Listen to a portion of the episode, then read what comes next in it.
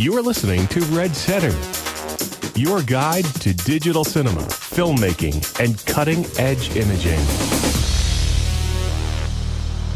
Hello and welcome to this week's Red Centre. I'm Mike Seymour, joined in the studio by Jason Wingrove, how are you, Mike? Good sir, how are you? Excellent, thank you. Very busy, which is good. Yeah, it's it's a Monday as we're recording this, and uh, Jason Diamond will be joining us later in the show, having just come back from Red Day in January, and we'll ask him about that. In fact, we'll well, I think start by asking him what the heck Red Day actually is, because um, it's sort of part press conference, part community user group, part unveiling.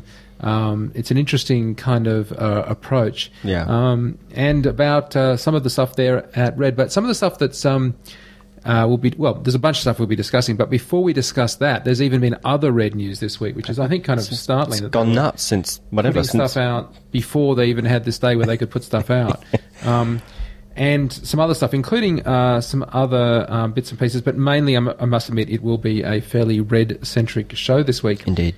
Um, and so let me just get some of the non-red stuff out of the way. And uh, Jace, um, uh, I just want to touch on a press release thing that, well, not even a press release, it was sort of like a Twitter storm uh, that happened over Canon and Panavision and a lawsuit. Did you see that? Yeah, I did. I'm, I'm not being a legal bod. I'm not entirely uh, excellent at delving through legal documents and trying to work out what the hell is going on. But uh, yeah, I believe uh, Panavision or, and their their parent companies are suing Canon for infringements of patents they have involving CMOS sensors. Yeah, and this went out, and uh, we have a posting of this on FX Guide. But basically, uh, we confirmed with Panavision in America that in fact they are suing. They won't discuss the lawsuit at this point, but I, I just wanted to article. I, I commented in the story on FX Guide that it's not uncommon for companies to sue each other over patent infringements, and quite often a patent swap is all that's required for that suit to go away. That may or may not be the case here, but it is a long way off uh, a suit between Panavision and Canon, meaning that, for example, Panavision won't rent Canon cameras or lenses, which is some of what the blogging community was implying online. Yeah, So hopefully we can um, put that to rest and say, as of uh, last week when we checked, Panavision were happily renting stuff from Canon, and we don't expect this to blow up into that level of a kind of a lawsuit, uh, but we'll certainly keep our eye on it uh, as it moves forward. Um, did you, did you, uh, I guess, see anything else in the news that really like got the kind of uh, traction that the red stuff did? Because I, I certainly didn't, apart from that uh, that brief Panavision Canon thing. Uh, well, apart from Red's announcements themselves, no, not at all. It's uh, despite all the stuff that's coming out of CES, there's been pretty much Yeah, a that's what I was going to say. Like, I was surprised that we weren't talking about a bunch of CES uh, Yeah. announcements. But there really wasn't much there that uh, that certainly got traction with me. I suppose the only thing, the only thing that was mildly interesting, but possibly for me, maybe even more, more laughable, was the. Uh, did you see those Panasonic, um, the Panasonic 3D, all integrated 3D camera, which looks essentially like a P2 camera with a P2 pair, with of, two pair, lenses. pair of binoculars stuck on the front of the lens yes, yes. Well, um, for twenty two thousand dollars. Yeah. Look, we we're not going to do a geek out on stereoscopic stuff today. Um, we could, No. but we've got so much stuff to come off with with Definitely. Jason. But I really don't know that that is a major long term solution, nor the 3D televisions. Yeah, look, I think obviously it's getting some technical, some technology out there because the TVs and stuff are rolling out pretty quickly. You're you're gonna have 3D TVs quicker than you're actually going to have any gear to shoot anything with. So uh, I think yeah, definitely stopgap technology, and uh, clearly it's something that two Scarlets bolted together with individual lenses are going to be able to shit all over that kind of technology pretty quickly. But uh, yeah, so really not a lot uh, as we had, I guess, expected coming out of CES or anybody else. It's uh, definitely quiet on ev- all other fronts. Yeah, Uh, no, which is I- just I'd as well because man, because red, you know, red and the red world's gone off a little bit. Yes. So um, let's discuss the stuff that was not part of the Red Day, uh, because we'll cover that stuff with uh, with Jason Diamond. And I guess the most interesting for me personally, uh, and I'm pretty sure it rates on your radar, is the announcement that Red will be releasing anamorphic lenses. Yeah, yeah. As we well know, we've obviously been involved heavily in a project as we've been shooting anamorphic, and also for my own stuff, I've been wanting to get lenses to physically get my hands on anamorphic glass for anything, and it's always been a total pain. It's not just because we live down the top of the earth here. Um, it's also just because there is physically a shortage of, of anamorphic glass in the world, and I don't know why. Um, look, I think it was a fashion that went out of fashion Yeah. because uh, it was promoting the idea that you would get a very wide scope picture at a cinema level. And uh, I think what we're interested in is not the idea of producing anamorphic prints. What we're interested in is shooting anamorphically to get a look, um, a look that I think we fell in love with when we were at a formative film going age. Yeah, definitely. Uh, I, I, I talk to people like Stu, yourself, myself. We always come back to things like Die Hard and other stuff like that as just Mm. just gorgeous kind of films that we remember and uh, and want to go back to. And and I think this is just beyond kick-ass. I'm sorry, but Yeah, this- absolutely. I, I and hate it's not just hanging on. I don't think it's hanging on is- to old tech. I don't think this is. This, is, just a style of lens Yeah. that makes for cool crap. Yeah, absolutely. There's just no other two ways about it. I think Yeah, definitely. uh, This is it'll- an awesome A whole new range of filmmakers been unable to really seriously shoot anamorphically will just emerge. There'll be a cinematic styling that influences everything from music videos to whatever because you're just going to be able to get your hands on the glass. A bit more expensive than the normal glass, but I don't care. I would seriously look at buying some of these. Yeah, no price prices announced that I've seen yet. Just slightly higher than the Red Pro Primes is all. Now that's fine. Because What- the Red Pro Prime's aren't that expensive. when these lenses come out, maybe some extra shooting modes so that you're not totally locked into shooting 235, whatever. You could then theoretically just own these lenses and then have a 16 by 9 mode, which has got a 2 to 1 squeeze in it. Does that make sense? Yep, yep. So you're not always having to shoot, uh, you know, 235 ratios and have that on the monitors, have that on the screens, have your client or whoever it be. Um, constantly seeing that imagery to be able to to work and crop to 16.9 or 185 or whatever imagery, yet still use these use these lenses all the time. I guess would that'd be awesome. So essentially, the uh, they're going to have a 35, a 50, 85, and a 100, all T2.4, which is pretty fast. I think. I think for- for- 2.4 is fine. I mean, it's Yeah. not fast, fast like No. 1.4, but it's. I mean, we've touched on, it, touched on it before, but obviously the theory being is that your your here we go again. Your field of view is increased left to right. Um, uh, so theoretically, you can have a field of view of a shot of a, a 25 mm lens, but you're actually getting the depth of field of a 50. So even though the stop is a little bit slower than than other lenses, you're actually there is a depth of field gain in It's there It's the exact inbuilt. opposite of going to a crop sensor on a Canon. Yeah, that's true. Yeah, you're actually getting a wider shot for the same for the same depth of field. I guess it's equivalent. It's, yeah, it's it's an equivalent. oval lens, so we're getting more sucked in left and right, and Mm, hence field of view. yeah, Not So- vertically, but horizontally. No, true. So then, obviously, the the gain is a little less when you are doing stuff like I just hope my they- my filming mode of 16, 16 by nine crop or whatever would be. I just hope the weird. coatings on the lenses are not perfect. Yeah, no, we don't don't go too awesome. Red, with if you're them, listening, guys. Screw up the coatings. I mean, seriously, guys, don't make the coatings perfect. anti flare, anti. You know, we, we want No. a little bit of we want a We little want a bit of that flair. stuff. Yeah, we want it- Absolutely, We want it. yeah. Yeah. Don't make Go them too visit good. Star Trek. Yeah, that's what we want. Go and go and pick an old set, an old rummage through the old uh, boxes of gear at uh, Panavision. We want to go through the old uh, E series and old old Though there's, scope glass. There's going to be a lot of issues over this because there's going to be tracking issues. There's going to be skew issues because one of the found, problems we found is Mm. is that even though it compresses horizontally, it's sometimes not perfectly, if you like, in the Y vertical. So that gives you a sort of a slight skew. And also, the, um, certainly in those Cookes, uh, as we opened fully up, we got almost a vertical smearing or flaring. That was was not something that we wanted. Um. Lack of sharpness. Yeah, because obviously you've got the additional element, and also they need to be front element uh, anamorphics versus a lot of lenses which have the rear. They can have the anamorphos are part of the optics on the rear, and for some reason that doesn't quite do the same job uh, as having nice big front. So if that was all that they'd announced this week, I'd yeah, been very I'd be with them. extremely happy with that. But before we get to the, because we're to do the exact opposite of last week. If you listen to last week's show, we basically just had uh, a long chat, no interview. This is going to be the exact opposite. Short chat, nearly all Yep, interview. Okay. But um, they also uh, announced stuff about a 17 to 50. Now, you have a theory about this. I, I, I don't want to be overly conspiratorial about it, but was what was unusual was the day before was uh, somebody found a 17 to 50. Let me just find the link here. was it on eBay or was it Uh, on it was on um, B&H, uh, a um, Digi-Optical. I'm trying to think of the name, the name of the company, and it was uh, so uh, uh, yeah, Digi-Optical. It's essentially someone spotted a PL mount lens, uh, an 18 to 50 uh, T3. Now, if you go to B&H, it's still there, three thousand nine hundred ninety-five dollars. Looks remarkably like my red It's lens. extremely familiar. Uh, And yet same colouring of markings and everything. Yeah, well. Red, Red have said they have nothing to do with it, and obviously, and then the next day they obviously announced the lens they have, which is their new version, which is the 17 to 50, which is a faster lens. Uh, and it's actually a little bit cheaper than the B&H uh, Digioptical, and obviously it's a lot cheaper than the. I, I had it at the price was six thousand on the oh, maybe seventeen to it's, fifty. I, I had the seventeen to fifty was a two point nine, I thought they. uh, six thousand. Oh no, sorry. That yeah, the original, the original one. Yeah, okay. Yep, sorry. No, the original one uh, got a price reduction for Yeah, the the time original one got a being. Yeah, the original eighteen fifty got went on went on sale. Yeah, that's sorry, my my bad. Um, so yeah, and obviously the new one is a T 29 so slightly faster and a little bit more uh, range on the wide end, just another mill. But at that end of town, another mill is can be a reasonable amount.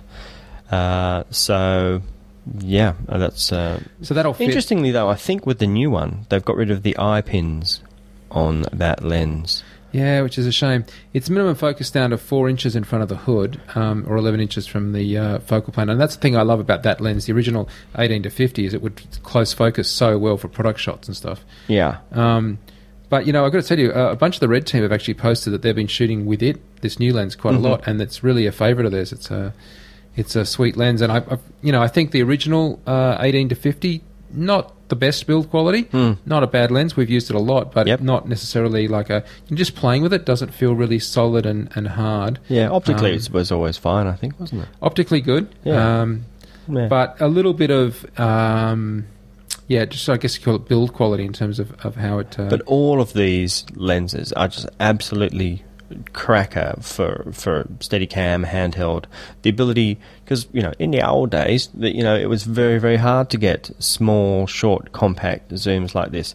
Arri brought out like I think their VP1, VP2, VP3, and it was a set of three variable primes just for that kind of use. And I rented them once. I rented them once, and these things were like I don't know what they originally weighed, but they were literally like a five kilo lens or something. They were astonishingly huge. Well, our 18 to 50 is exactly what we use for Steadicams. Yeah, yeah. Look, it's fantastic to have these small. I guess you know, based on you know stills lens technology, to have something really compact um, and uh, lightweight, but and so perfect for perfect for handheld ability because you don't necessarily obviously you're not really looking to have any not necessarily looking to zoom in shot. You just want that ability to to change you know to reframe quickly without having to de-rig and balance your your rig or your steady cam or pull everything apart and you know have have that down downtime so these are you know a reason you know a relatively breath of fresh air all of these lenses even the original 17 you know 18 to 50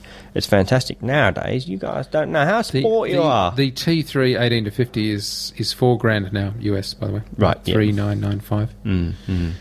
So yeah, another uh, another new lens.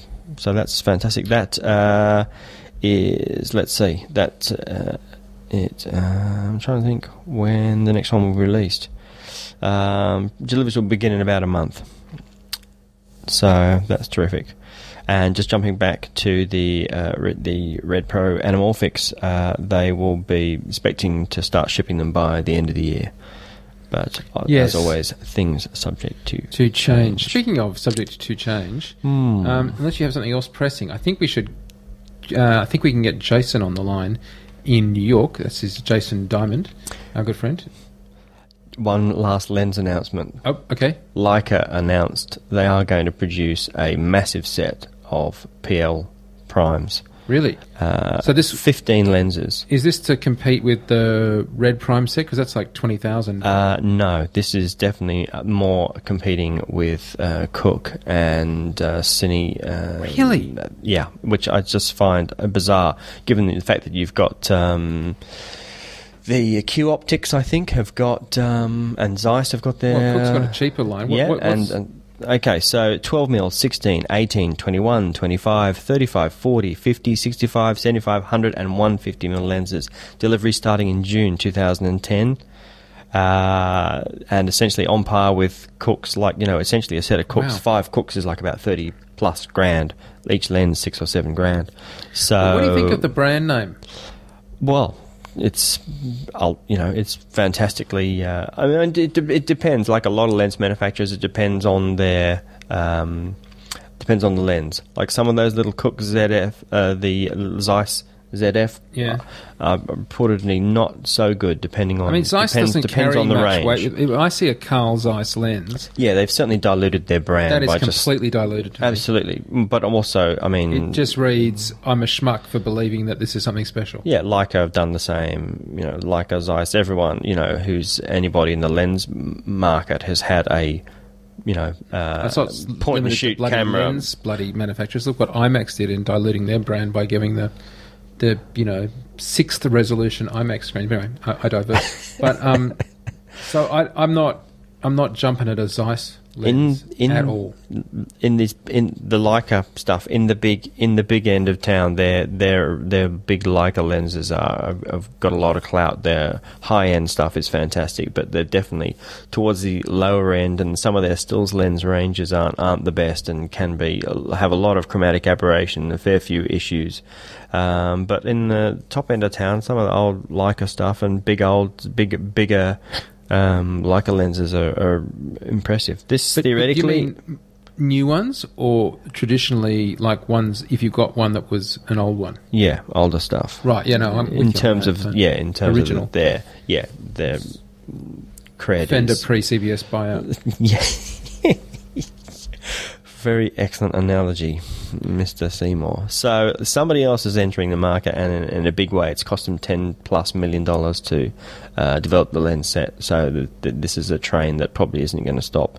Uh, they've got to get these out the door just to be able to literally recoup costs. But essentially, you know, it's probably they're probably the first to admit this could potentially be um, bad timing.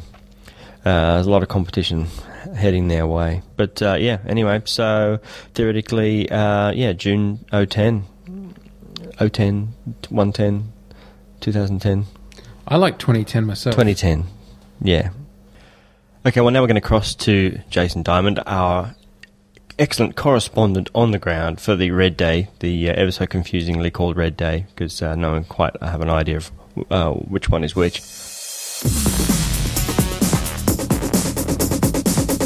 Hey, how's things? Thanks for joining us. Hey, um, No problem. let's start out by actually asking you, what was this event? I mean, you went to it. What did it feel like? What what sort of event was it? I mean, because a lot of people know about the February Red Day, but this one, uh, I have a good idea, obviously, because I was invited to it. But but for you walking in, what did it feel like as an event? Did it feel like a press event? Did it feel like a user event? Did it feel like a launch? What would it feel like? The jumping It- castles. It's no jumping castles. Uh, although I guess, uh, well, I'll say something about that later. But uh, oh, I'll say something about that later.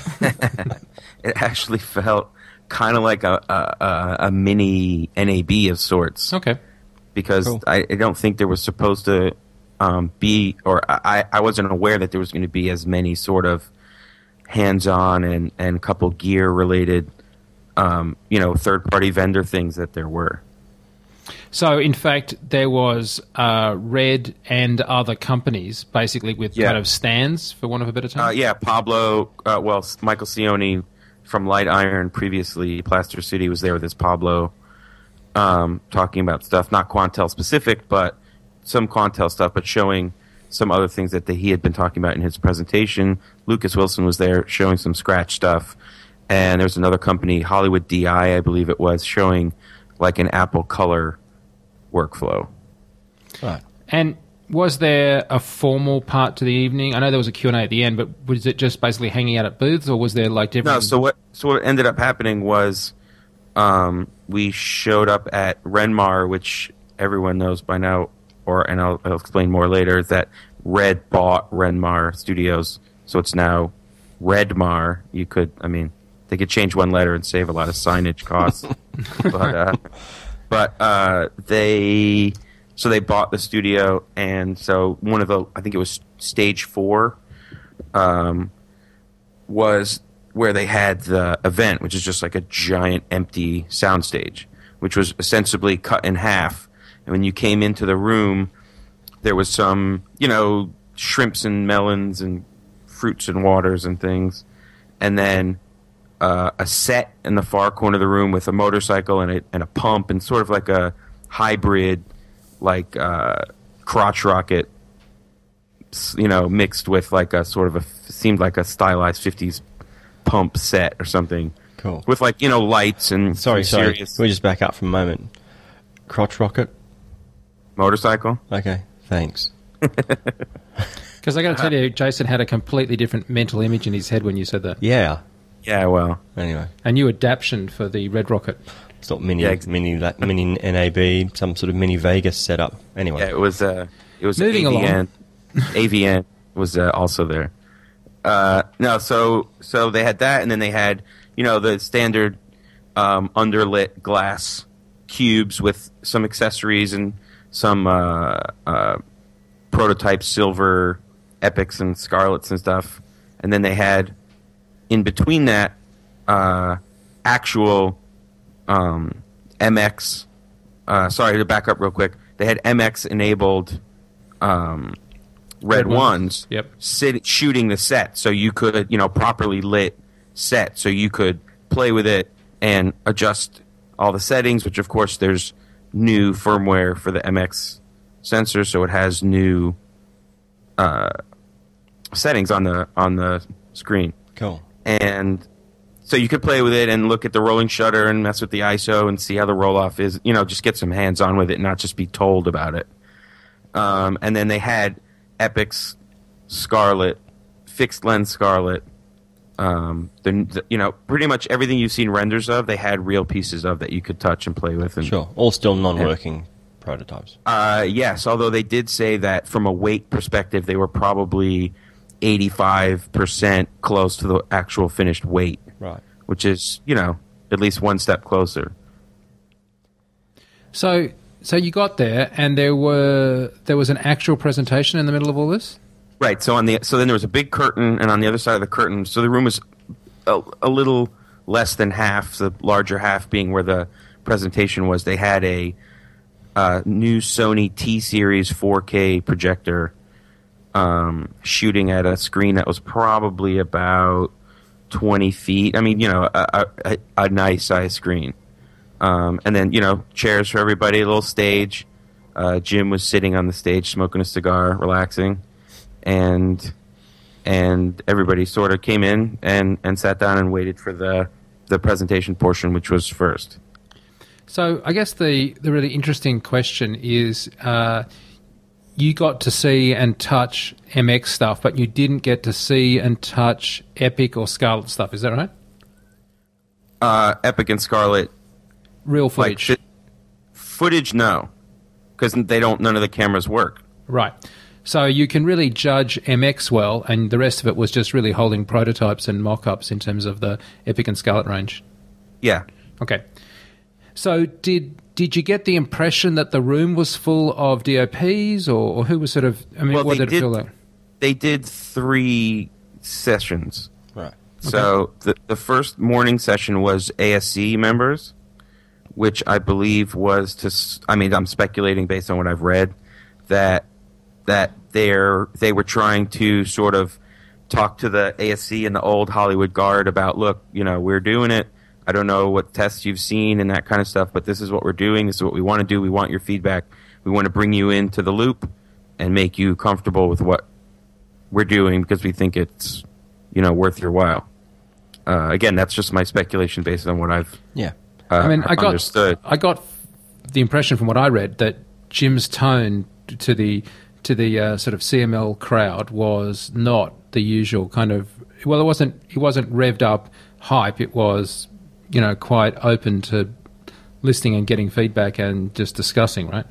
Yeah, well, then there was the second session was the CML crowd. Oh, that was the second session. I'm sorry. Right. Go on. yeah, um, and I, I'm assuming it was roughly the same kind of uh, talk. Yeah. But it seemed like they were a little. Um, we had a brief chat with Jarred on the way in, and it seemed like uh, everyone was a little more excited for the owners group, which is what I was in, um, to because I own a camera and and and so I think they were a little more excited and a little more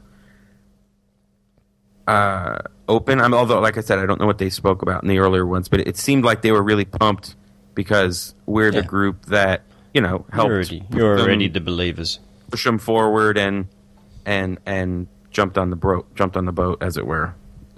Excellent. Well, let's discuss what you saw then. Um, oh, actually, you know, actually, we should just touch on this. There isn't much more to tell about them owning the studio, is there? Other than this is a really famous studio where things like "I Love Lucy" and stuff was shot, but there wasn't. Yeah. that wasn't really the focus of the discussion. Nobody really. No, they how they're gonna- mentioned the, uh, Ted reiterated it a couple times to make sure everyone was clear on what was happening. That they bought the studio, the whole thing. They're going to keep the majority of it that is currently a working studio as a working studio, Right. So that people continue continue to shoot there, and it's I mean, it makes sense to keep it as a revenue generation. Yeah. and then this I think the soundstage we were in they're going to keep as a demo workshop projection, you know, the sort of their utility room. And then I think Ted will have an office there. Somebody said something about the bomb squad moving there, maybe, uh, maybe some development. But uh, you know, they a real Hollywood headquarters, so Yeah. people don't have to go to Orange County. Yeah, I think as far as I heard, everything from Orange County is moving there. Uh, I don't think entirely everything, but again, Yeah, I, I heard not absolutely everything, Okay. but yeah. sort of the way uh, ILM split from Marin down to the Presidio. There's still, you know, bits and pieces in each spot. Okay, cool. So okay, so uh, so let's get to the fun stuff, the camera itself and stuff, and uh, in particular the the MX. Um, you know, at the end of the day, we all want to know is what do the pictures look like? Did it look good? What do you think? Well, so I guess to to prep our eyes for what we were going to see, they re-showed the red, what they call it the red 400 reel, uh, which was a re, I guess a regraded 4K or re actual 4K output of the reel at red ray 15 megabits per second, 4K through the Sony 4K projector. I believe everything they were playing was off a DVS Clipster, and So it's a pretty tough act to follow in itself. Exactly, and it looked, you know, everyone's seen that that reel before, and it looked awesome. I mean, it looked great. And then they showed the MX reel opening with that Leonardo DiCaprio shot um, that everyone's talking about, and that was just like incredibly mind blowing. Not to be like a fanboy, because it was just pure response. Was like, holy shit. You know what I mean? Like you're just watching, and I tell believe it was about all four and a half K. Yeah, tell us about that Leo DiCaprio shot because uh, yes, if you've been camped down in Red news, you'd know about it, but you Yeah, saw so- it firsthand. What what did what did it, we haven't seen it yet? It's not on the net. Uh, so so Jim said that it was shot on the set of Social Network where Fincher's been shooting with the MX enabled Red Ones, and I guess he said he wanted to, told Fincher he wanted to come over one night with a friend to shoot something on the set to something special, and uh, I'm assuming that friend is Leonardo DiCaprio. He's the guy in the shot, but uh, so it's basically um, a dolly push in dolly move of Leonardo DiCaprio sitting on I can't can't really see it, but probably like a apple box or a milk crate or something in at the end of a larger room with a doorway behind him and some stairs up behind him, but there's no lighting whatsoever other than whatever happens to be no light bulbs or anything, but whatever light happens to be filling the room and a match. And he lights a cigar. And there is for all intents and purposes, no discernible fixed pattern noise or anything that you could latch onto to say this is unusable. It's it's pretty astounding. So, so in terms of latitude, what were the guys saying we're looking at? Because that does sound incredible. And we'd previously been thinking that they were going to move from a rating of 320 to, to 800. Um, is it still the contention that the MX is going to be rated at 800? And because what you're talking about is would be much, much higher ISO. You must have been up at what, 1250 or, or 2000? for Two I think they said they were at. Um, I could be wrong, but I believe eight hundred seems to be the baseline that they keep talking about.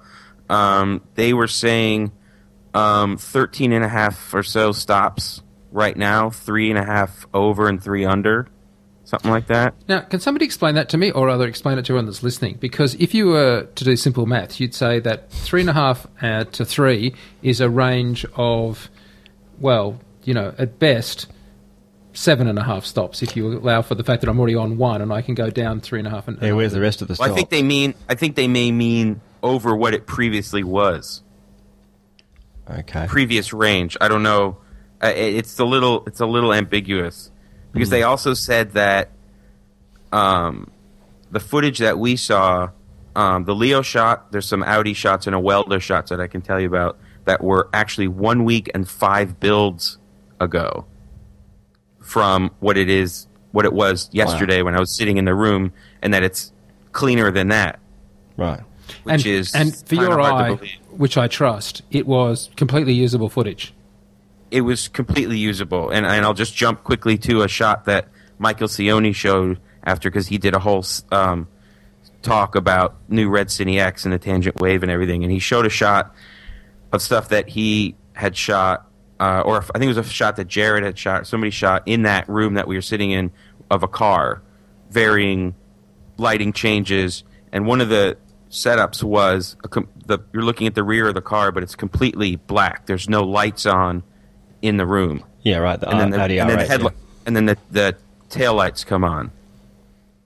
Uh, and in the he was saying that when they were grading it, they were looking at just you know pulled up the clip with its metadata, and it looks like super black, no noise, clean black, and it's sitting dead at a straight line at one IRE. Uh, and he later went over and, and now Red Cine X has a lift gamma gain function in it, and he jacked up the lift, and the only thing that happened was the black just became lighter shades of black into gray into white. No noise ever showed up. Yeah. Wow. Yeah, it was it was astounding. So this would have been with the new red color matrix and red gamma tonal curve yes, stuff. exactly. So this is now replacing uh, what I would call Rec 709 in both of its formats, both color space and gamma, as well as uh, red space, color, and gamma, or is it just you know looking after gamma or color space? Is that red Uh, color looking after both? in, red color as the color space, and Rec 709 is gone. It is no longer an option on the camera, I believe. Okay, but this is just Um, just to be sort of really clear about this for a second. Sorry, because it's really significant. But this is in terms of color space, not in terms of the output light gamma space. On the output light gamma space, I can still select Rec 709. Um, I believe you can. Yeah, I think you. I think they left that. I think I believe the gamma is uh, a little more open. I mean, that makes perfect They were sense sort of me, right? pushing. They were sort of yeah. They were just sort of pushing the red gamma, so they never went into any of the other ones. But I believe when he clicked on the you know because they had the screen was the whole giant projection screen was showing Red Cine X.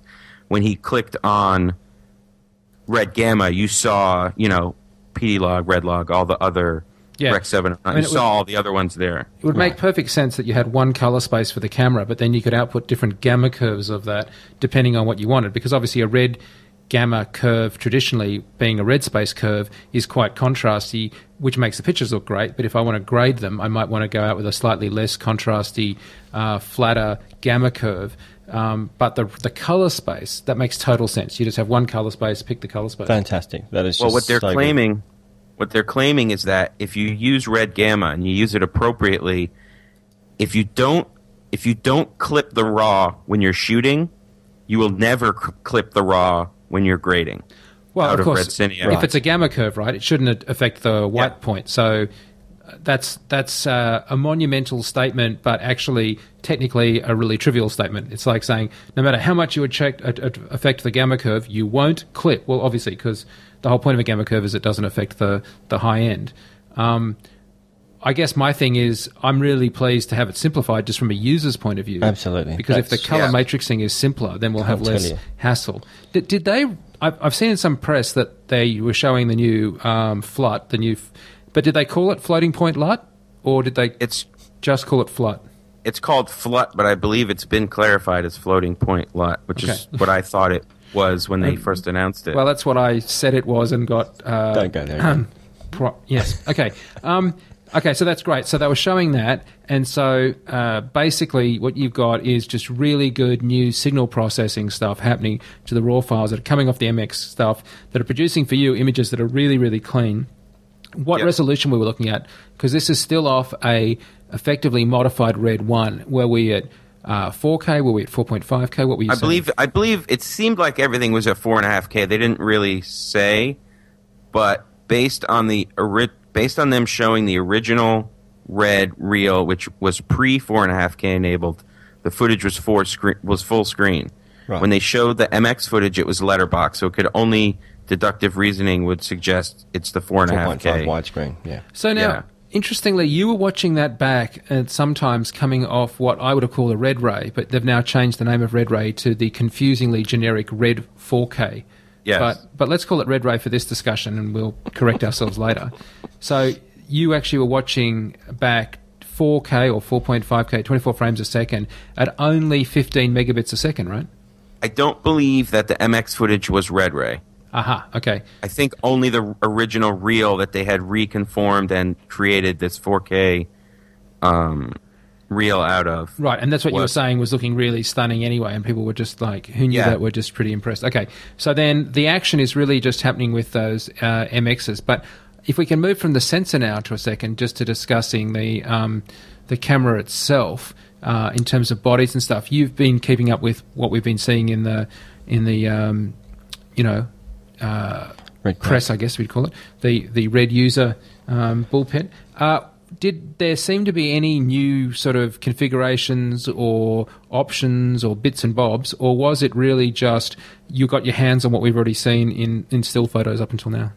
Um, I have to say, with a mild disclaimer, that out of shortness of time, because I unfortunately or fortunately had to catch a red eye back for my kid's birthday party this morning, Sunday morning.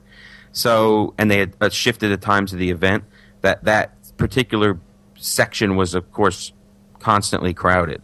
Right. So I got up there uh, as quickly as I could and got as much information as I could, which probably isn't as much. And that's my only other thing about the event before I go into the bits and bobs is that they gave the the presentation was a, about two hours, roughly, and then they gave you about an hour, a little over an hour, in the sort of playground, and then we and then I had to leave, and then ostensibly they went over to the Q and A. So there was more. There wasn't enough time to see everything that you wanted to see just in that little, you know, half of the room. J- Jason, my friend, you were lucky. The guys that went to the mid session, they had a power outage that took out the city block, so half the kit wasn't working. So, Wow. So you went to the right session, even if you had to leave early. Oh, I'm not. I'm not complaining. I'm just saying. You know, it. It was. You know, it was a bit of a playground. I mean, you wanted to. Oh, you wanted to sort of check everything out. But so it seemed to me, I saw the the fixed lens, uh, eight times zoom Scarlet body, which I believe had probably never been seen in a physical form before. Um, that to me is going to. I think that one specifically is going to be the HVX killer Yeah. because when you buy it, you get everything, all the kit with it. Because it's got a fixed lens, and they give you the batteries and the whole shebang.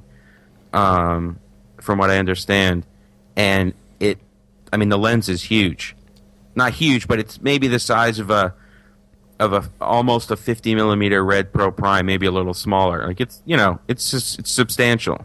right, And of course, all the zoom is happening inside the lens. There's no extension of any kind. right. Um, So you were have, playing around with the uh, prototype of that and the weight of it and everything, and how did it feel? Yeah, I working? didn't have any didn't have any accessories on it like Yeah. grip or anything. It was just the body and the and the Yeah. lens. It I mean it's not a light camera, No. but it's not it's not I don't think it's unwieldy and if you had the proper kit on it to hold it and maneuver it, I think it would be totally uh, perfect. The, little guy Sorry, go ahead. That's right. The so the uh, fixed lens. Did it have any monitoring on it? Because I've seen I've seen some shots here with the the gunner rig, which we'll talk about later. That's got to LCDs. Finally, starting to see LCD bolted onto prototypes and see how they fit. Uh, But, I saw the uh, LCDs and stuff bolted onto the Epic right. body, I believe. The gunner was the Epic that I saw. Yeah. Um, Let's talk about that gunner then, because uh, I think this is a pretty interesting area. I, I don't know. Did you get to see it much? Yeah, yeah, I was holding it. Um, it's it's heavy. Um, I think they had a 50 millimeter Red Pro Prime on it actually, and uh, it had the larger silver prototype um, Touchscreen. LCD touchscreen, which of course isn't working. Yeah. Um, they had a um, a mount on the side, which you've seen in the renders that has a it has a, a laser rangefinder on the outside, um, which I'm assuming is for the Now, touchscreen. now, was it a laser rangefinder provided by Red, or was it a laser rangefinder from a from a gun NATO site? supply was a- company. yeah, Well, I couldn't I couldn't tell, and like I said, unfortunately, I was cut for time, so I wasn't able to like really dig in and like make my mental notes and then tick off the Yeah. questions with with um, the engineer that was standing there. So can I just clarify Um, the design of the thing? Essentially, it's a big rail that goes under the center mm, center of the camera, which you can then extend and stack on um, extension tubes to it, and then that's the where the NATO part comes in. Any sort of NATO gun mount, like the uh, t- uh, bipod, I suppose you'd call it, or hand rail, uh, hand grips, then bolt onto that center pole. Is that right? Yeah, they had the they had the hand grip. If you pushed a button, of uh, two legs fired out of the bottom of it Right, really yeah. fast. Yeah, which is And, uh, essentially, which is essentially pretty NATO. pretty Yeah, NATO. yeah. I mean, somebody so had, just- somebody had said that all the pieces were modeled after an AR-15. Right. kit. Well, well, this is the thing though. Like, just for people that are listening, or just clarify some of this stuff because certainly, um, I know quite a lot of people that weren't quite as familiar with this uh, this morning as they were this afternoon. So, what Red's doing is basically adopting a system of mounts for the bottom of the camera, which is not the only way to go. That instead of being based off an ARRI set of rods, is based off a military spec system from 1995 that was NATO validated, which is sometimes just called Rails, it's sometimes called uh, uh, NATO Rails. But the point about this is that it's uh, a modular system of Meccano sets with industrial strength stuff that was literally designed for the military.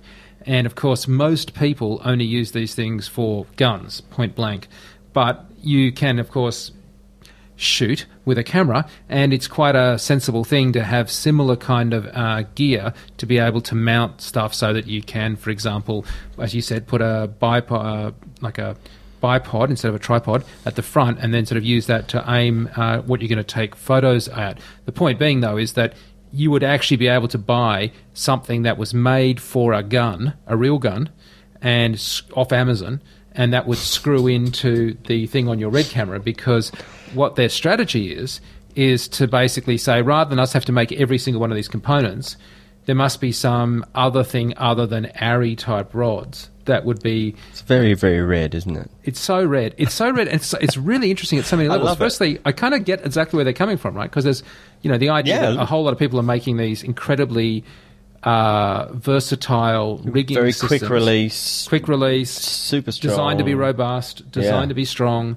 uh, and also if you make you know hundreds of thousands of these because you've got a military contract, then making a few more for a bunch of you know doughy-eyed guys with red cameras is a is a very small additional. It's stamped red on this one and uh, tripled the price. But but Jason, I'm right in saying that their philosophy, when I say this, is to both have something that you would buy from Red with a Red logo on it, and they just also let me go to Amazon and buy stuff that I would otherwise just buy for a gun. Right? It doesn't have to be. Yeah, I mean, I, I didn't get that specifically from anybody, but it, I mean, it only makes sense. But looking at all the pieces, I mean, it looked like somebody took a like a an M16 or part or something, you know. yeah. And Uh, Yeah. now, does anyone know how to pronounce the original name of that? It's like uh, Picatinny. Is that what they call I it in don't know. rod style? Well, the original name Tyler. before it was uh, Yeah. called NATO, Tyler. and that's what you can you can actually do a search on on Amazon for this stuff. It's P I C A T I N N Y. Now, I'm not being a gun guy, I totally don't know how to pronounce that, but the system is incredibly robust and full on. You know, like I'm talking when you say like rangefinders. I mean, you know, it's easy to think, are you talking about a a thing from Red? But also, literally, like you can go Yeah. You proper can- rangefinder. yeah, I think somebody had said somebody had said that it was a standard rangefinder from something I, I wasn't familiar with because I don't yeah. I don't know anything about guns. I mean, I'm on Amazon now, right? Yeah. And and you can get a a rod riser for eleven bucks ninety five, right? And this is what Red's going for, right? You can get a foldable tactical Try that at the, the Secudo store. A tactical folding grip metal for seventeen ninety five. You can also, however, get a mini scope for fifty bucks or a Winchester assault rifle case. This is going to be fun getting stuff shipped out to this is what I'm going it? for, right? Because honestly, there is a bipod SWAT combat profile adjustable height rubberized Oh, show me that. pod, yeah, oh, Yeah. that is exactly what you were talking about. It's a it's a instead of a tripod, it's a bipod. Oh, I got the name right. And it- Bipod. yeah, I knew that. I know my attack rifles. Yes, a SWAT slash combat profile adjustable height rubberized stand for. 1995. Now, I totally buy that that is terrific, right? Because I wouldn't get even from Red, you know, that attachment for 1995. That's true. That's true. I just can't Right. see me going through customs No. with a whole bunch of military grade kit Attack and saying, no, no, no, parts. mate, no, no, mate, no, no, no, no. Look, No, no, I know no, it no, looks no. like it's an assault No, no, no, rifle. no, it's, with, yeah, it's, no. I know it's From got camera. Gunner written on it, uh, I know it has Winchester written on it, but it's and this other thing has bomb written on it. No, no, no, no. I'm a Yeah. cinematographer. And, and I've got to say, I, as as cool as it probably is to be able to go to the local, um, you know, gun store in America and get a tactical sniper profile adjustable height bipod for a mere twenty five ninety five. The, the thought of me walking through customs with my sniper profile adjustable tactical universal bipod rubberized stand as as fits to an M16 or AK47 for, for 25.95 is the least of my problems because um, now Well, it's that that and your lithium batteries, right? yeah, Yeah, that's yeah. right. I just I have a real. I'm sorry, I get that it's a really cool system, but I'm just I, for the love of me, I've got no idea how I'm going to get any of this stuff. If Red went over to use This is only good for local shoots. yeah. and the word "shoot" just takes on this whole different meaning. Yeah. I'm a, no, no, no, no, no. You don't understand. I'm a shooter. I mean, no, no. Uh, I mean, I, I get that it's really cheap. Of all the kit that I've been looking at, I can't find anything over twenty it's fan- five bucks. It's that uses fantastic. this system. Wow, it's great. And you guys like going to, you can go to get Kmart and get shells and bits, and you must be able to get bits like this. You must be able to get Sure. bit, bits for your for In- your in New for your York, you epic, Maybe epic maybe at, Red will uh, do at a, Walmart. Yeah, I was going to say maybe Red will do a Walmart exclusive. Yeah. Uh, anyway, so yes, I've got no idea. So- Okay. Well, anyway, so that- we finally get to see Gunner. It looks really interesting. Uh, And- it and actually looks I actually like- practical. What I was going to say, what I like right next to the rangefinder is a tube where you can slide a microphone into. Right. That's not in the center of the this uh, what do you call it? Picatinny stuff. That's not the center of this rail. Uh, no, not the center. It's off to the Off- side, just offset just to it. just off the uh, left side of the camera. Yeah, yeah. So, did you? Uh, one of the rigs shown obviously was a what looked like a, a really sort of uh, a small mode, I suppose, Epic or Scarlet, with a uh, uh, a prime on it, uh, the touchscreen on the top, as you say, with uh, one a right hand hand grip. Uh, did that, is it, has it got a way of going back to your shoulder, or is all this weighed out weighed out the front? Uh, um, they have. Yeah, I saw a uh, from a slight distance. They because it was because of the crowd. They had a, a, a that, that nicely rendered shoulder mount that you've seen on on Red User in the flesh, so Right. to speak. Cool. Uh, and it looked really nice. They had also had all the um, red ones with those sort of spider leg looking um, Oh, yeah. new handles and, and grips and everything on those as well, which look all. It seems like they they backed up for a second and then we're like, all right, let's think about this, and like everything rotates in every direction and everything has you know multiple rosettes. It looks like, and I mean, it, they really yeah, they really thought it out at Yeah. this point. Not that they didn't before, but I think No, but some of the original side brackets and having everything all Allen key, you know. Yeah, was- they was realized, all- uh, yeah, sure, sure. yeah, they which is learned from their mistakes, which is a nice, Just you so, know. so I just sort of point out Mike's that you can actually get a, a rail Amazon. set for twelve ninety five that'll work on this new red. And customers that bought this also bought caliber cartridge bore sight uh, shells for nineteen ninety nine. You can buy the two together as a discount Oh, package cool. on. That's true. So if you want a set of shells. Um, and Excellent. uh, and a rail for your red, you get it as a discount package. Hey, um, tell me when you were looking at the stuff, the people around you was everyone too cool for, for school, or was it like there was a genuine sort of sense of enthusiasm as to what they were seeing? No, everyone was. Everyone seemed very excited, and or had a lot of questions, or you know, everyone seemed to take it with the right amount of uh, interest and.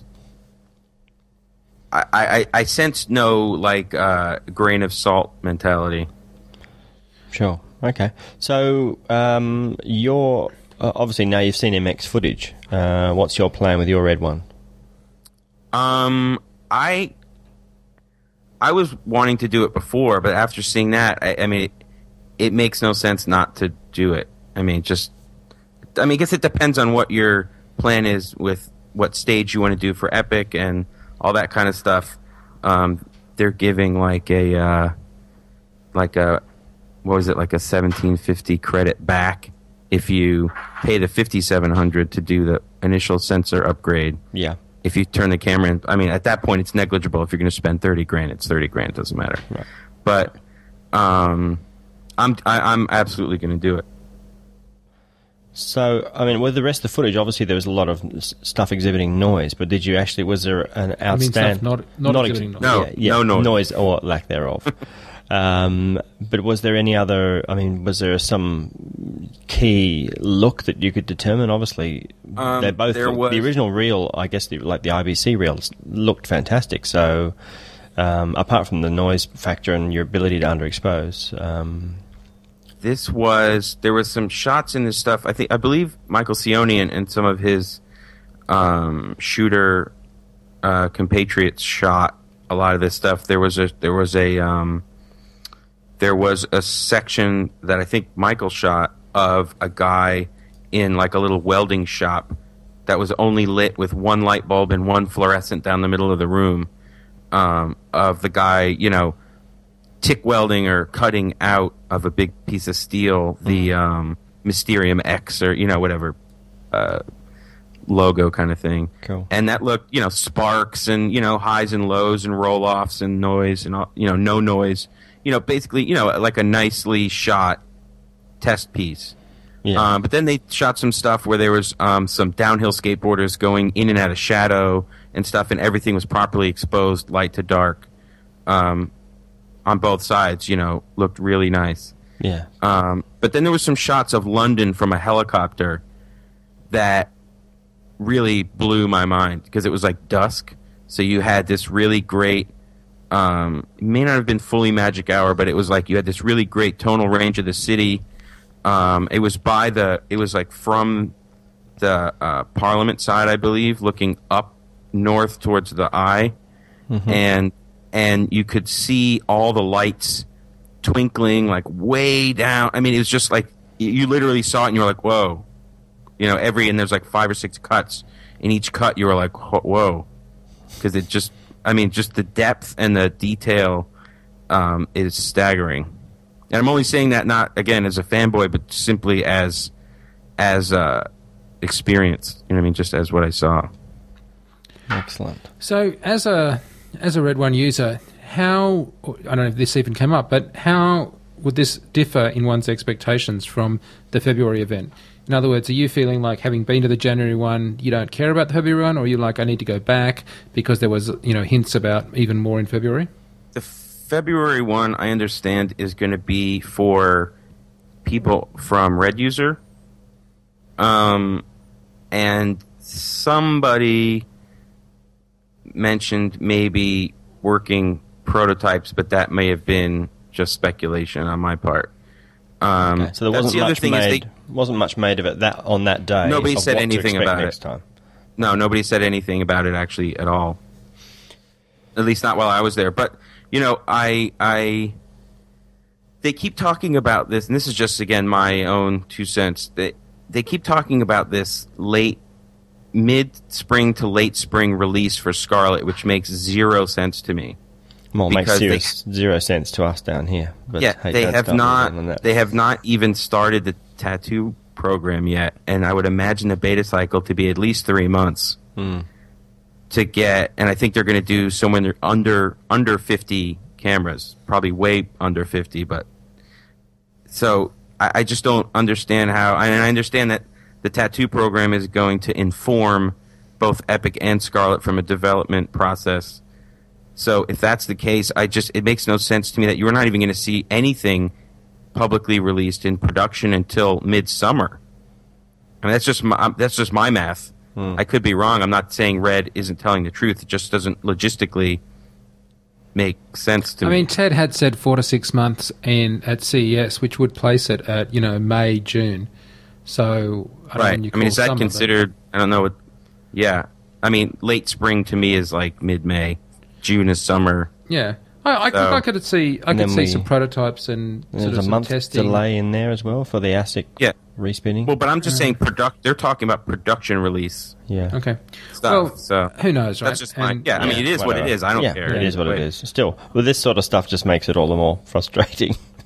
I think I think we will learn a lot when we see tattoos released because Yeah.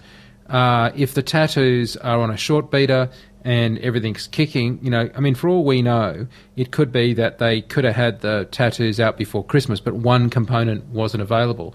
So they've been happily testing the bajilicans out of them ever since, Yeah. and actually are actively just, you know, basically biding their time until they can get enough quantity of whatever it is to release them. Or it could be the other way, and there's so many things not ready yet, and that you know if they're lucky, cross fingers, they'll get it out uh, next month. And you know those are two different worlds, and we wouldn't necessarily know the difference between them. In one world, everything's pretty much been tested and being used, and let's face it, we know that the uh, you know there are cameras, as you mentioned with the Leonardo DiCaprio thing. There's stuff happening, and the sensors are obviously working. Yeah. Or, you know, it could be the other way around where it's just so much stuff to get sorted. Um, who knows? We certainly don't. But but I do think once when Scarlet, uh, sorry, once Epic gets out in tattoo form, that we'll know a heck of a lot more. Yeah. Um, one other thing is that the Pablo that that Cioni was using did have a new Mysterium X Aware build, which I guess is obviously something they're working on. Um, and Pablo now has an Octo HDSDI, eight H- HDSDIs out for real time 4K output that they were showing in, on a rear projection screen that looked pretty nice. I must say, Michael's a really good guy at uh, at Light Iron, and and Yeah. really knows his stuff. Like uh, you know, Oh, for sure. on a good day, I'd happily go and see Michael and no no one else, and find that I, and still have thought I had a good day's uh, worth of uh, you know stuff to to do. So yeah, I mean that was a, obviously a really good lineup of people. To, yeah. uh, to Uh, and then Tony Pratt from Park Road Post, who's their Red Workflow manager, um, came up from New Zealand, and he showed clips from Knowing and District Nine, and talked about their workflow and things that they did, and problems that they had, and and actually talked about the insane amount of paint that they had to do in the Pablo to turn all the trees from green to red in all the in- Boston shots in Knowing knowing, yeah, that was an amazing. hundreds and hundreds of of layers. He also um, showed some stuff from the uh, Lovely Bones, didn't he? Yeah, he showed he showed a section of Lovely Bones that was 35 and red intercut and would not say which was which, and you couldn't tell. So I know you, Um, you weren't at the Q and A. We we've there are some uh, good posts around the net from some of the other Q and A sessions. Uh, people that were at other uh, session. There's one over at uh, ProVideoCoalition.com, and it sounds like um, that in the Q and A there was some solid stuff. Nothing again earth shattering. Just you know why don't you take Red Cine X further? And basically the answer was well if we did we'd have to charge for it, and we don't want to step on the toes of our partners. Um, I guess the uh, I, I don't think I've really got though the answer I was looking for on whether or not you felt you had to come back for February or whether you're you're good until NAB. I mean, as a as a user, as a camera operator, I mean, how do you Um, feel? Well, unfortunately, I can't go in February because I have a gig with my band in Vermont. So, But if you didn't have that, would you have considered uh, it? I, I- I might, I might depends. It depends. It might have been a last minute decision based on what was being rumbled about. Um, There may still yet be rumbles. Who knows? yeah, I think I'm sure there'd be pre-rumbles. in in a perfect world, this would be the MX kind of show to the community. Yeah. and February will be the epic show to the community, and NAB Potentially, yeah. will be basically now we've got production units to show. I mean, that would be a nice rollout. I'm not speaking from Yeah. any insider knowledge. I'm just saying it would make sense, right? Yeah, yeah, they've Yeah, got totally. footage to show the new sensor, and this is essentially what the new We're cameras the are new going to look like. Now we're going to show the new cameras. Yeah. Now we're going to show production stuff at NAB, and that would be a sensible three-stage kind of rollout. yeah, Um, whether it plays out that the way, fourth you know, stage who- being who actual sees. cameras. Well, look, is there anything else, Jason, before we let you go to bed? Because I know it's really late there. Um, uh, what was I going to say? Uh, I the flut is really an interesting um, concept. Apparently, Graeme wants to do away with ISO entirely. Uh, somebody, uh, Well, yeah, I Uh, mean, it's a, yeah, it but- makes sense. uh, I, I ran into these guys from uh, Red User and Twitter, Dan Sturm and, and his buddy Jeff, whose last name I can't remember. They're from Intel, from Phoenix, and this guy Matt DeJesus, who's also from down there. I think he has camera 18. We were sort of um, talking about some stuff, and he, for uh, Dan, forwarded me a bunch of stuff that I missed after uh, I left. So thanks. I mean, the only thing him. I'd say about ISO is Yeah. you do need to set your light meter to something. You know, you need to have a, a point upon which to set your your external devices to. You Yeah. can't operate. Yeah, I mean, I don't know what he would replace. I don't know what workflow or whatever they would replace it with. I mean, I'm sure that's just Graeme wanting to streamline the process, but uh, that's just what, what Dan had sent me from Yeah. when from, I think it was from the Q and A. But but um, we were over with Michael playing with the Red Cine X, and what's really interesting is if you take a shot and you know, let's say the metadata was ISO 320, if you jack it up to 800 and then you pull the FLUT back down X number. I, I think it works and stops. I don't know. It's not. It seems to work in whole. It's not whole numbers, but you would, you know, if you went from 320 to 800, you would have to bring the FLUT back from zero to minus five. So I'm assuming it's a stops Right. measurement, but I can't be sure. But it returns the image to look exactly the way it was. So I'm not. I, I still haven't fully wrapped my head around what the purpose of FLUT is, other than like micro ISO adjustments.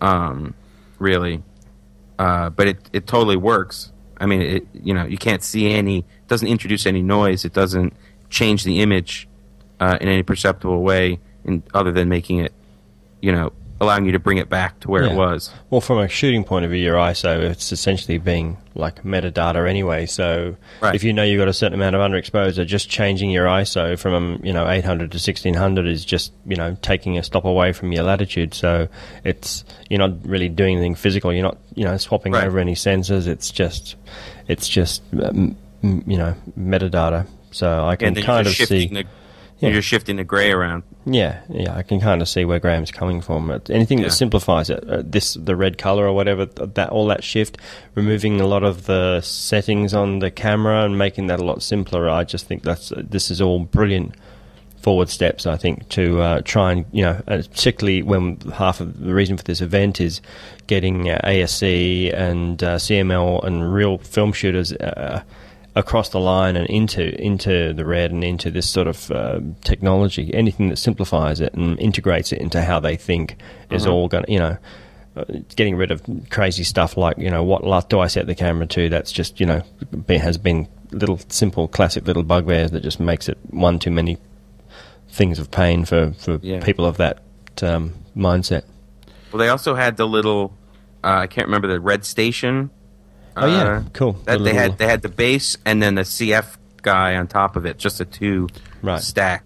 Uh, and and that No was running into a stuff. laptop. The, you're talking about the mobile rocket? Uh, the, no, uh, no, that the red little- station, that little little, the Red's little um, stackable media tower. Remember that they showed the renders of? You They could had SSD 1.8 and they had different sided SSDs and a CF card. And, oh, and they had uh, that there. You're saying? Yeah, they had the they had the little. I guess the bottom piece is the connection to the computer, and then above that they had a CF, just a CF reader, Right. which I guess would be obviously available because CF is Yeah. usable. Um, but every station there had the Maxx Digital mobile rocket uh, box Right. almost. I saw at least six of them. Yeah, it was interesting So to see some shots there showing it uh, in the flesh. Actually, it's quite interesting.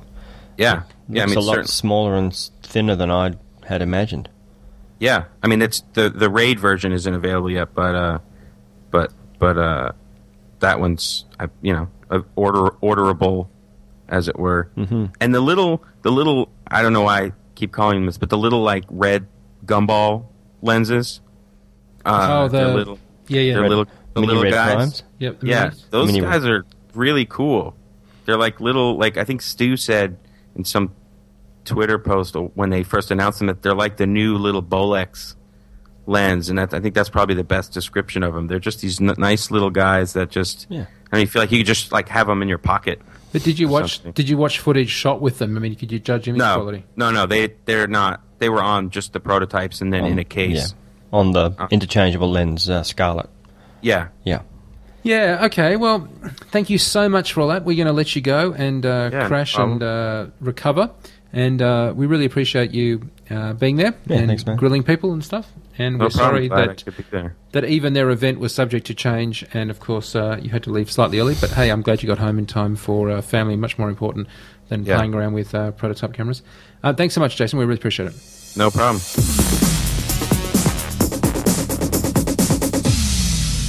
No, thanks, Jace, for doing that. I really appreciate you taking the time. That was awesome. Thank and thanks also to everybody who, including Dan Sturm and those guys that were, did a lot of Twitter feeding from the Red Day. It was great for us.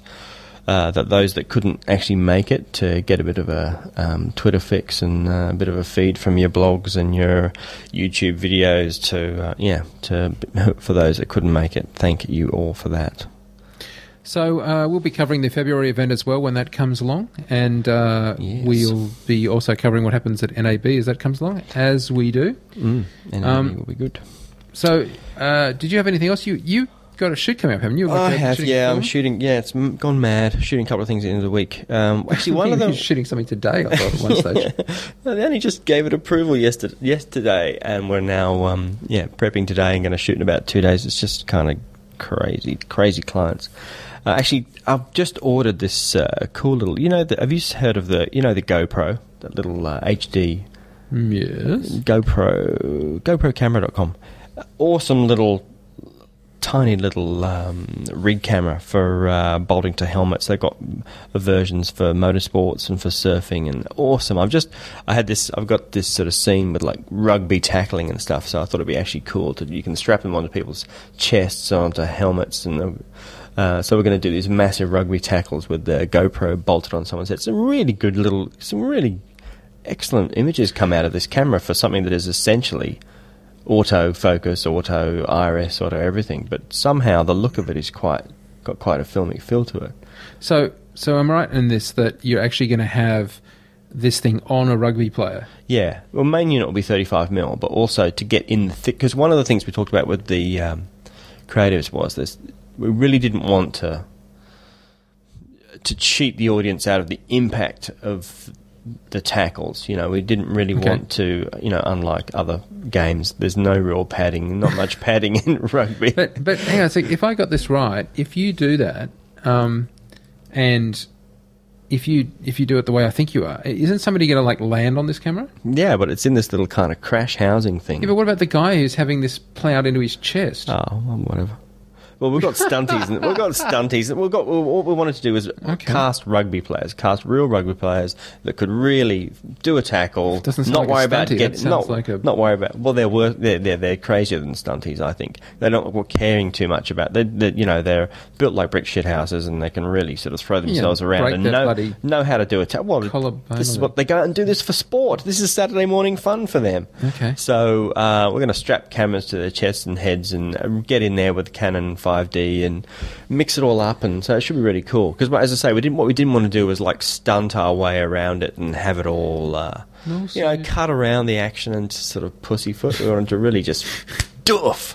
That's So- really you to say. You're not being hit by a bloody other a bloody camera strap. and I'm like the most unsporting person in the world. But what's amazing about this camera, for like 300 bucks or whatever, is it's really quite, you know, they can quite filmic sort of thing. It's like 1080p and stuff. I'm, I'm, you're bolted and locked into doing 30 frames a second. But hey, you know, we're getting used. To, we're getting used to being thirty played back at twenty four for slow mo. sure, sure, of course. That tackle will look really good with a bit of slow mo on it. Just over crank it a bit. I don't know, maybe thirty frames. That would look good. so anyway, no, check them out. They're really quite quite impressive. Um, I just wanna- Uh, yeah, Sorry, can I move on? yes. I just want to clarify one please. thing. We often joke about rat holes on this show. I just want you to be clear, though. We we are not undisciplined in in our approach to the show. In fact, we're the exact opposite. We will have rat holes and entertain them. What we like to think is that the rat holes are actually interesting diversional discussions around filmmaking and and in this case cameras, but whatever it is. But um, a couple of you sent some emails to us saying, "Oh, don't stop the rat holes because I think it's really good," and other people were like sending a few emails like, why do we even mention it? But we, we try and stay on topic, but by the same token, we deliberately, happily enjoy any discussion about cinematography, digital cinematography, or filmmaking, and and think that it's valid. And quite frankly, the feedback from you guys is you agree. So obviously this week um, less so last week more so it will change on a week to week basis Yeah. but when we joke about rat holes don't worry we're not going to start discussing you know cooking recipes or uh, you know what Yeah, I know what you're talking about. yes, he knows exactly what I'm talking about. So yeah, so we we take we take it as a bit of a compliment that you guys give us your time. So we're certainly not going to abuse that by just wasting your time. Um, but by the same token, we like to keep the show uh, informal and relaxed, and certainly. Uh, discuss some stuff that comes up because we kind of think if it's interesting to us at a professional filmmaking cinematography level, it'll be interesting and uh, to you. And I want to thank all the people that have been emailing us. We have had quite a few emails. yeah, we have had week. some fantastic emails. Thank you. And, Thank and you very we, much. you know, we've said it before. We'll say it again. It really is something we appreciate. We get a buzz out of it, um, and you'll, you know, almost every time I would imagine, or at least most of the time, get a response from us because we uh, we take your feedback incredibly seriously. And the show has been growing and growing in in downloads and uh, popularity. And we want to thank you guys for supporting us and, and sticking with us. And and as I say, it's the exact opposite of that thing where you kind of get a bit um, take it for granted and just start shooting the breeze and can't be bothered. And we put a lot of work into researching the shows. We have pre-production meetings where we sort of discuss this stuff. Um, but by the same token, I think some of the more interesting discussions we've had have been just discussing our own personal uh, experiences on set and stuff. So that's uh, that's certainly my perspective when I sit down at the mic. Yeah, we'll try and sort of keep that coming. And obviously, we've got to cover the news as well. Today has been uh, a little bit of a different one because it's been mostly news based, and obviously, um, you've got to sort of keep that on on on subject. But but even there, we're not reading from press releases. Yeah, we're not just right. regurgitating you know an RSS feed of and somebody. talking in- to people that were on the ground there. yeah, we went to a lot of trouble to set up stuff so that Jason would be there, and uh, we spoke to our contacts, and you know he got to speak to them. So, you know, uh, my hope is that you guys appreciate this. The emails indicate that you do. We try and be as prepared as we possibly can, but by the same token, keep it as relaxed as we can because we're Australians and we like doing that. Um, also, we we do make quite a few faux pas in the swearing department, and we don't do that to annoy anyone. Uh, certainly don't mean to offend anyone. Unfortunately, we're, again, we're Australians, and it becomes second nature. So that's it for another week. Um, uh, we've got um, some really good stuff coming up, as I said, in the longer term and in, and in the short term. Um, we want to thank all of our people. Contributed this week, especially uh, Jason Diamond, who uh, was in New York. And if you know anything about Sydney, New York time, you'll know that he was uh, way past his bedtime Way past his to uh, stay up and talk with us. So we really do appreciate that. Thank you so much. Uh, as always, you can find Jason on Twitter as Uh, Wingrove. so. That's just you know an incredibly good place to tap into uh, Jace's um, kind of psyche. Because I, guess. don't blog, I just pretty You much just, blog, you don't- just, yeah, you just, just blurt at revert. 140 characters a time. Oh, of course, a much better place to find me. Uh, I am on Twitter at Mike Seymour, and please, that's great. But a great place to find me is over at fxguide.com and uh, fxphd.com. We've just started a new term at fxphd.com. And, uh, Jace, we've got a terrific course uh, on lighting at the moment with uh, your friend, Tom Gleason. With Tom Gleason, awesome. So you're, I guess, what what, uh, and a lot of people have asked for this kind of thing, which is, I think, it's terrific what you're doing. What it sounds like going through, breaking down the different kinds of lighting, what it's used for, and the names of it, lingo, and you know, it's and seeing its application in real time. Yeah, so for example, uh, some of those particular classes are very hands-on in that we'll be lighting, get a model and actually going to light them up and stuff and show that. But there are other ones where we're just taking shots. We actually took one of your shots from your film, uh, Moving Day, and we walked through uh, Tom's decision on lights, why he lit it the way he did, what lights he actually used to do that, um, why he would use HMI or, or a Kino Flo and which ones and, and what. And and also it was kind of interesting because, uh, and I hadn't anticipated this, but in looking back at a shot, even though that's relatively recent, he was saying that he would have done things differently. And it's really interesting because you get a real insight into Tom's uh, view on cinematography in terms of uh, some lights he positioned which were low down to illuminate, say, a couch. He now looks at it and feels that was a little artificial. I in no way agree with him, um, but I know you were really happy with Tom's Yeah, yeah, lighting. absolutely. But um, yeah, it's a fascinating discussion. So I know it's already been proven very popular over at FXPhD, and of course there are other courses there uh, on SLRs with Stu Maschwitz and Uh, yeah, absolutely. So that So a that's bunch of good stuff. That's a uh, uh, that is a brilliant course. I've uh, I've looked at all of those episodes. That's fantastic. There's some a lot of good info there. Uh, that's such a uh, that was just rattling again that um, that sort of self.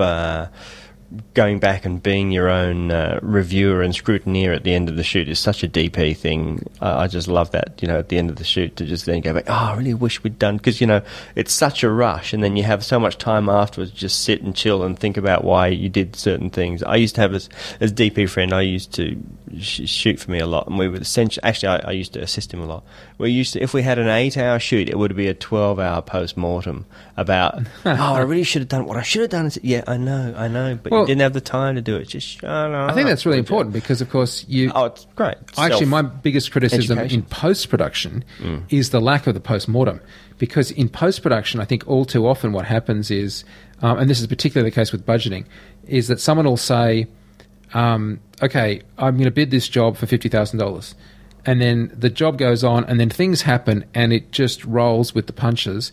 And at the end, they don't want to look at the, the actuals versus the budget because they kind of know they went over a bit and why rub salt in the wounds? And I just had to. And so they kind of keep a blind eye to it. Whereas my attitude was always, I think it'd be really healthy to actually look at the darn finals Why did we do a post mortem, but not not a witch hunt, not a witch hunt post mortem, and say, okay, so why did this go over, and what could we learn for next time? And if nothing else, the next time you saw that script, you'd have a better idea that you know what fifty is what it feels like, but you know it's probably going to be closer to seventy. Now, if you choose to do it to fifty, by all means do it, but you'll know for time and resourcing and just for general profitability what it really will be. Now, in Tom's case, he was reviewing, as I think your friend was, not in terms of budget, um, but in terms of decisions. creatively and schedule and yeah, absolutely. What would have been the better look for a shorter time and But a DOP doesn't have much time on set because the two things Tom No. says you want a DOP to be is is a good bloke and fast. That's the two things everyone always says about a DOP. Yeah. Very rare DOP will be criticised for being expensive. Um, maybe they, I just not in on those discussions. But when I worked at a production company and I worked at a at a full on live action production company. Um, when I came back from working in Hollywood for a bit, and we'd sit around and I'd watch the producer speak to the line producer, and they'd go through the list of DOP names, and you're right, they'd be like, "He's good to work with, and he's fast." Yeah. the two sort of most common things that if you wanted to get a job, you wanted those two people to think of you as being a nice guy Yep. or a nice woman and fast. uh, and for it to look good. Fast is good if it looks good. But there'd be plenty of guys that are, are are fast but also expensive that I would get vetoed by a producer if I'd say, "Look, can we use this guy?" And they'd say, "Yeah, it's terrific, but you know, I just it, it's going to be really expensive. We're going to have every single light's going to be out of the truck. It's going to be Captain. Oh, I see what you're saying. Captain Kilowatt, and you know, there goes your profit I, I meant actually their rate is expensive, but you mean Oh, expensive sure. because of the oh, amount of stuff expensive that DP they, to use because they're just like they you know use everything. Yeah, want yeah. this gear and need you know or tons of lenses that I don't use. They'll charge on you know put on their five cases full of six point six uh, inch filters, all you know Yeah. just sitting there doing nothing, but they're on the they're on the invoice. Um, which is, you know, it's great to have all those tools there, but uh, you know, uh, unfortunately, the way of the world is that we want to, you know, we all want that look uh, and that nice guy, uh, but you know, cheaper, faster. You want the, every part, you know, But every, every point of the pyramid, cheaper, But to get back to your initial better. point, though, I think that post mortem is a really useful thing Yeah. to be able to go. You know what we should have done is blah blah blah. Yeah. Um, and it was a great thing as an assistant, you know, Yeah, because you'd totally. sit there and, and ha- you know, I mean, I, I joke about it, sort of, yeah, yeah, shut up, but you know, it was, int- it definitely was, is part of that sort of training thing. Well, also as Yeah. an assistant, they may not stop and may and explain those decisions to you as they're Yeah.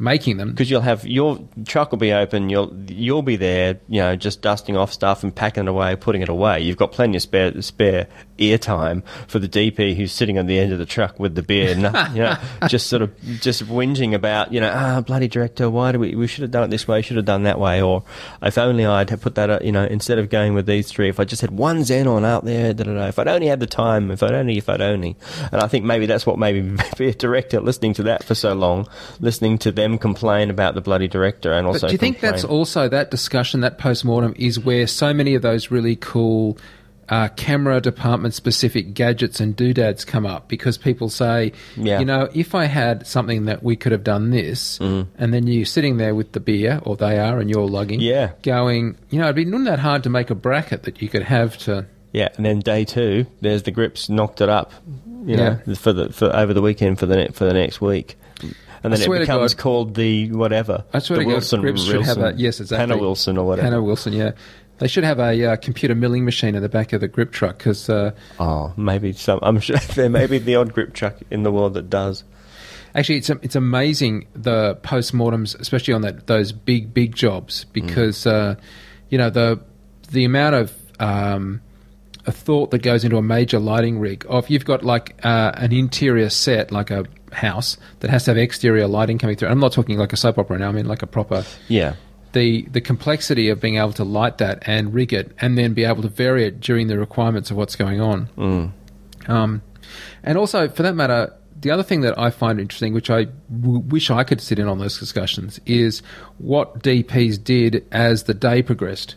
Because, you know, like you'll set up for an exterior shot uh, of three people sitting around an outdoor table that's white, that's got a lot of bounce light in high sun at 10 o'clock in the morning. By the afternoon, the sun's gone in, it's on the other side of the thing, there's no bounce off the table anymore, it's low con because the, the clouds are in. Yeah. And the light's completely on the other side of the of the scene and it's got it all intercut. yeah. It's the the worst part about that sort of job, I'm sure. And you know, as for director, it's the worst part. Just looking at the rushes, going, hmm. If only we'd had, you know, extra gear, time, money. So often that fabulous. Just oh, we just need two or three guys, and it'll be you know it'll be great. We'll just rip through it.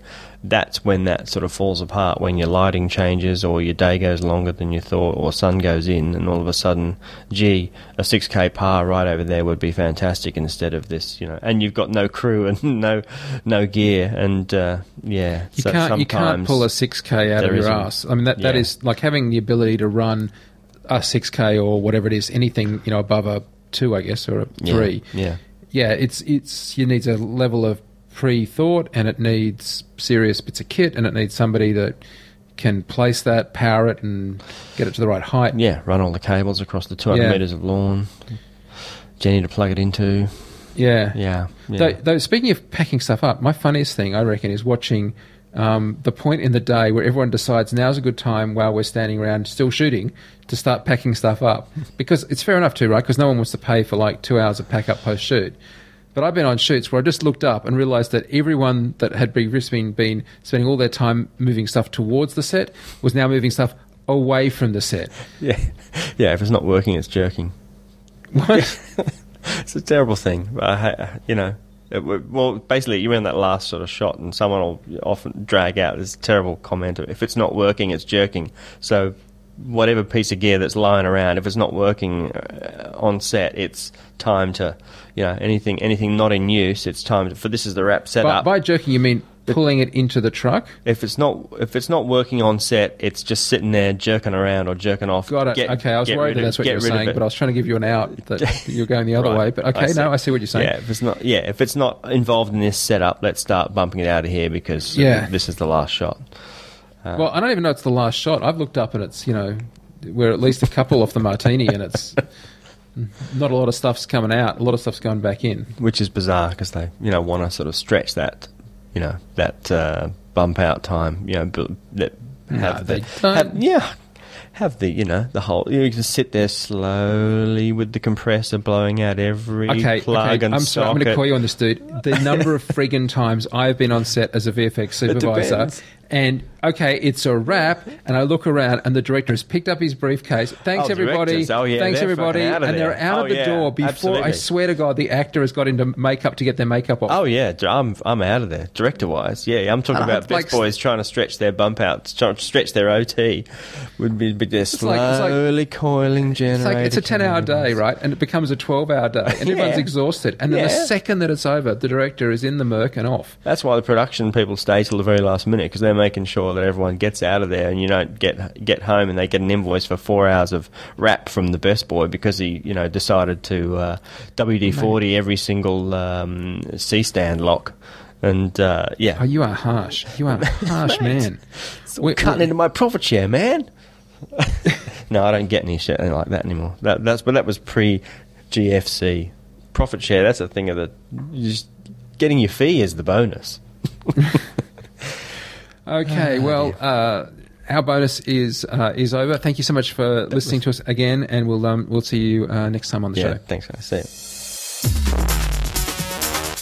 Thanks for listening. If you have any questions or comments, please email us red at fxguide.com.